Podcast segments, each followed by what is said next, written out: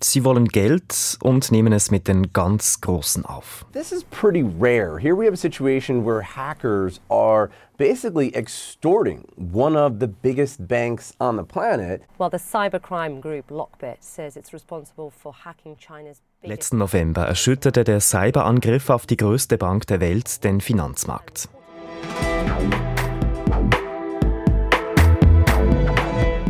Britische Post wurde schon lahmgelegt und auch Schweizer Firmen sind der Gruppe Lockbit auf den Leim gekrochen. Jetzt vermeldet ein internationales Ermittlungsteam, Lockbit, die schädlichste Hackergruppe der Welt, sei zerschlagen. Bei News Plus fragen wir heute, kann man eine erfolgreiche Hackerbande wie Lockbit einfach so stoppen? Ich bin Dominik Rolli.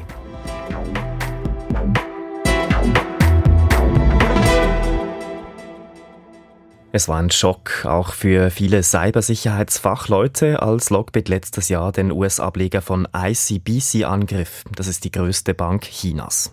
Ein Schock, weil damit eines der größten Unternehmen der Welt bloßgestellt wurde. Die Hacker waren mit ihren Schadprogrammen, ihrer sogenannten Ransomware in der Lage, ganze Systeme zu blockieren. Die Bank konnte vorübergehend keine Transaktionen mehr verbuchen, Sie soll dann sogar Kuriere losgeschickt haben, um Daten auf USB-Sticks zu transportieren. Und das im Jahr 2023. Lockbit ist aber noch für ganz viele andere Cyberangriffe bekannt, auf den Flugzeugbauer Boeing zum Beispiel, den taiwanesischen Chiphersteller TCMS oder auf den deutschen Autozulieferer Continental. 2022 gingen mehr als 40 Prozent der weltweiten Ransomware-Angriffe auf das Konto von Lockbit. Lockbit ist eine der größten Ransomware-Banden. Das heißt, sie hacken Unternehmen, verschlüsseln ihre Daten und veröffentlichen sie im Internet, wenn kein Lösegeld bezahlt wird. Die Bande ist seit 2019 aktiv und hat seither über 2000 Organisationen angegriffen, auch in der Schweiz, und dabei rund 150 Millionen US-Dollar erbeutet. Damit ist sie eine der aktivsten Ransomware-Banden überhaupt. Tanja Eder arbeitet bei uns in der Digitalredaktion, berichtet also immer wieder über Cyberkriminalität und sie hat mir erklärt, wie so ein Angriff von Logbit normalerweise abläuft. Der erste Schritt braucht etwas Handarbeit. Hier geht es um klassisches Hacken. Die Angreifer nutzen eine technische Schwachstelle oder sie nutzen Phishing-Mails, um an Zugangsdaten zu kommen. Sobald das Schadprogramm im System drin ist, bereitet es sich von selber aus. Vom ersten Zugriffspunkt versucht es sich so weit auszubreiten wie irgend möglich und sucht so viele Daten wie es kann. Dann werden die Daten an die Hacker geschickt und die Dateien verschlüsselt. Das Opfer wird mit einer Lösegeldforderung kontaktiert, Zahlt es nicht, bleiben die Daten verschlüsselt und alle firmeninternen Infos werden auf dem Internet veröffentlicht. Ich weiß nicht, wie es euch geht bei dem Thema, aber ich habe direkt das Bild vor mir. Ein Hacker mit Kapuzenpulli sitzt in irgendeinem dunklen Raum und beugt sich über die Tastatur. Das stimme nur bedingt, hat mir Raphael Reischuk gesagt. Reischuk ist Chef Cybersicherheit bei der Firma Zülke in Schlieren im Kanton Zürich und er ist auch Gründer des Nationalen Testinstituts für Cybersicherheit. Also grundsätzlich kann man nicht von dem einen Hacker sprechen, sondern das sind ganze Ökosysteme. Man muss also sich ähm, überlegen, dass die Angriffe nur erfolgreich sind, äh, wenn eben ein, ein großes Netzwerk von verschiedenen Akteuren unterhalten wird. Also das sind also die ersten, die kundschaften vielleicht aus, welche Unternehmen lukrativ sind, die zweiten, die dann versuchen, ähm, den, den Zugriff zu bekommen zu den Unternehmen, die dritten verkaufen dann vielleicht diesen Zugriff und die vierten führen dann vielleicht den, den Angriff aus. Also es gibt da eine ganze Reihe von Akteuren, die beteiligt sind. Und deswegen ähm, ist es auch so schwierig, schlussendlich die Attributionsfrage zu beantworten und einen effektiven Schlag gegen die Banden zu erreichen. Die Attributionsfrage, damit meint Experte Raphael Reischock zum Beispiel, wo sich die Drahtzieher physisch befinden, wo man sie also allenfalls festnehmen könnte. Im Fall von Lockbit führen die Spuren nach Russland. Ja, und da denkt man ja schnell mal an den russischen Staat, der da irgendwie die Finger im Spiel haben könnte. Aber da müsse man vorsichtig sein, sagt Raphael Reischock. Im vorliegenden Fall würde ich jetzt äh, nicht sagen, dass Russland als Staat dahinter steht, sondern eher eben, dass, dass Russland sozusagen ähm, das nicht unterbindet, proaktiv diese Aktivitäten. Und äh, das aus einem guten Grund. Ähm, die internationale geopolitische Lage, wie wir sie aktuell in den Medien finden, zeigt ganz klar, es gibt ein Kräftemessen der Akteure und die Handlung, die Kriegshandlung, die heute stattfinden, finden eben nicht nur auf dem Schlachtfeld statt, sondern insbesondere dort, wo Infrastrukturen sabotiert werden können, wo eben ein, ein äh, Schaden erwirkt werden kann, äh, ist es ein gutes Mittel heute, in den, in den Cyberspace zu wechseln.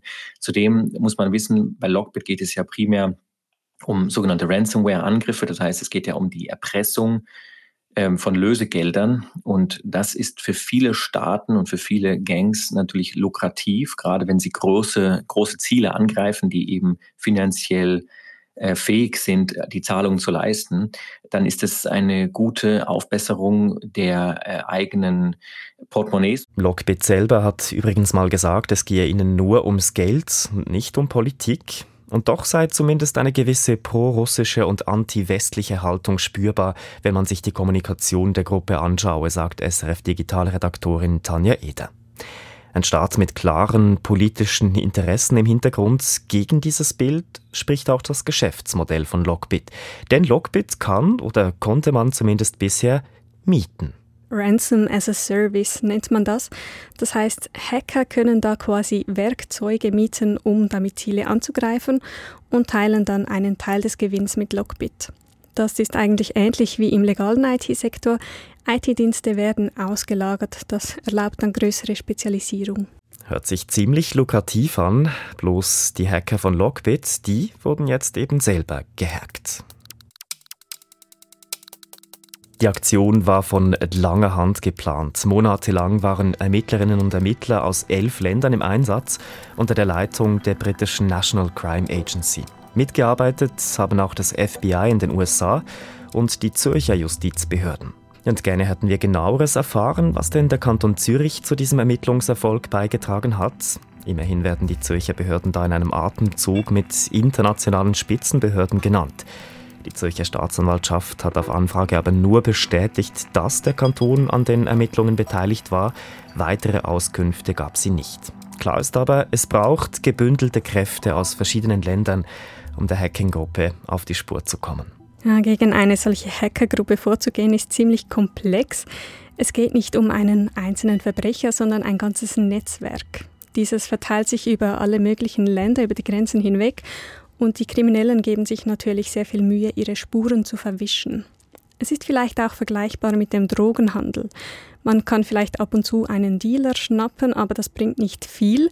Besser ist es, nach und nach das Netzwerk aufzudecken, sich in die Systeme einzuschleichen und dann mit einem Schlag das ganze System zu zerschlagen. Und das ist das, was wir am Montag gesehen haben. Und wenn die Ermittler davon sprechen, dass sie eben Lockbit jetzt zerschlagen haben, was wurde denn genau zerschlagen? Also wurde da einfach die Webseite offline genommen oder wurden auch Leute festgenommen? Es war schon mehr als die Webseite. Es geht auch um die Infrastruktur der Gruppe, also Server, File-Sharing-Dienste und so weiter. Außerdem hat die Taskforce Informationen sammeln können, darunter Infos über die Organisation, den Quellcode und auch Schlüssel, mit denen die aktuellen Opfer von Lockbit ihre Daten entschlüsseln können. Es wurden auch tatsächlich zwei Personen festgenommen. Die meisten Strippenzieher befinden sich aber vermutlich in Russland. Dort werden sie normalerweise nicht verhaftet. Die USA haben übrigens hohe Belohnungen ausgeschrieben, falls jemand Hinweise zu weiteren Hintermännern geben kann. Also falls jemand was weiß, es winken mehrere Millionen Dollar. Ja, wenn das nur so einfach wäre, den Hintermännern auf die Spur zu kommen. Manchmal machen aber eben auch Sie Fehler, sagt Raphael Reischuk. Als Beispiel, es wird jetzt davon ausgegangen, dass zum Beispiel die Webseite des Betreibers, also von Lockbit, ähm, auch durch eine Schwachstelle äh, übernommen wurde, nämlich durch eine Schwachstelle in der, in der Plattform PHP. So, das heißt also auch die Hacker machen Fehler, die man ausnutzen kann. Und diese, über diese Fehler wissen sie natürlich typischerweise bestens Bescheid, weil sie ja, weil sie in dem Metier tätig sind, aber eben auch, auch sie kann es natürlich selbst treffen. Zwei Festnahmen und die Website ist down. Ist Lockbit damit am Ende? Vermutlich nicht. Also es zirkulieren bereits Gerüchte, dass Lockbit noch Backup-Server hat und den Betrieb bald wieder aufnehmen kann.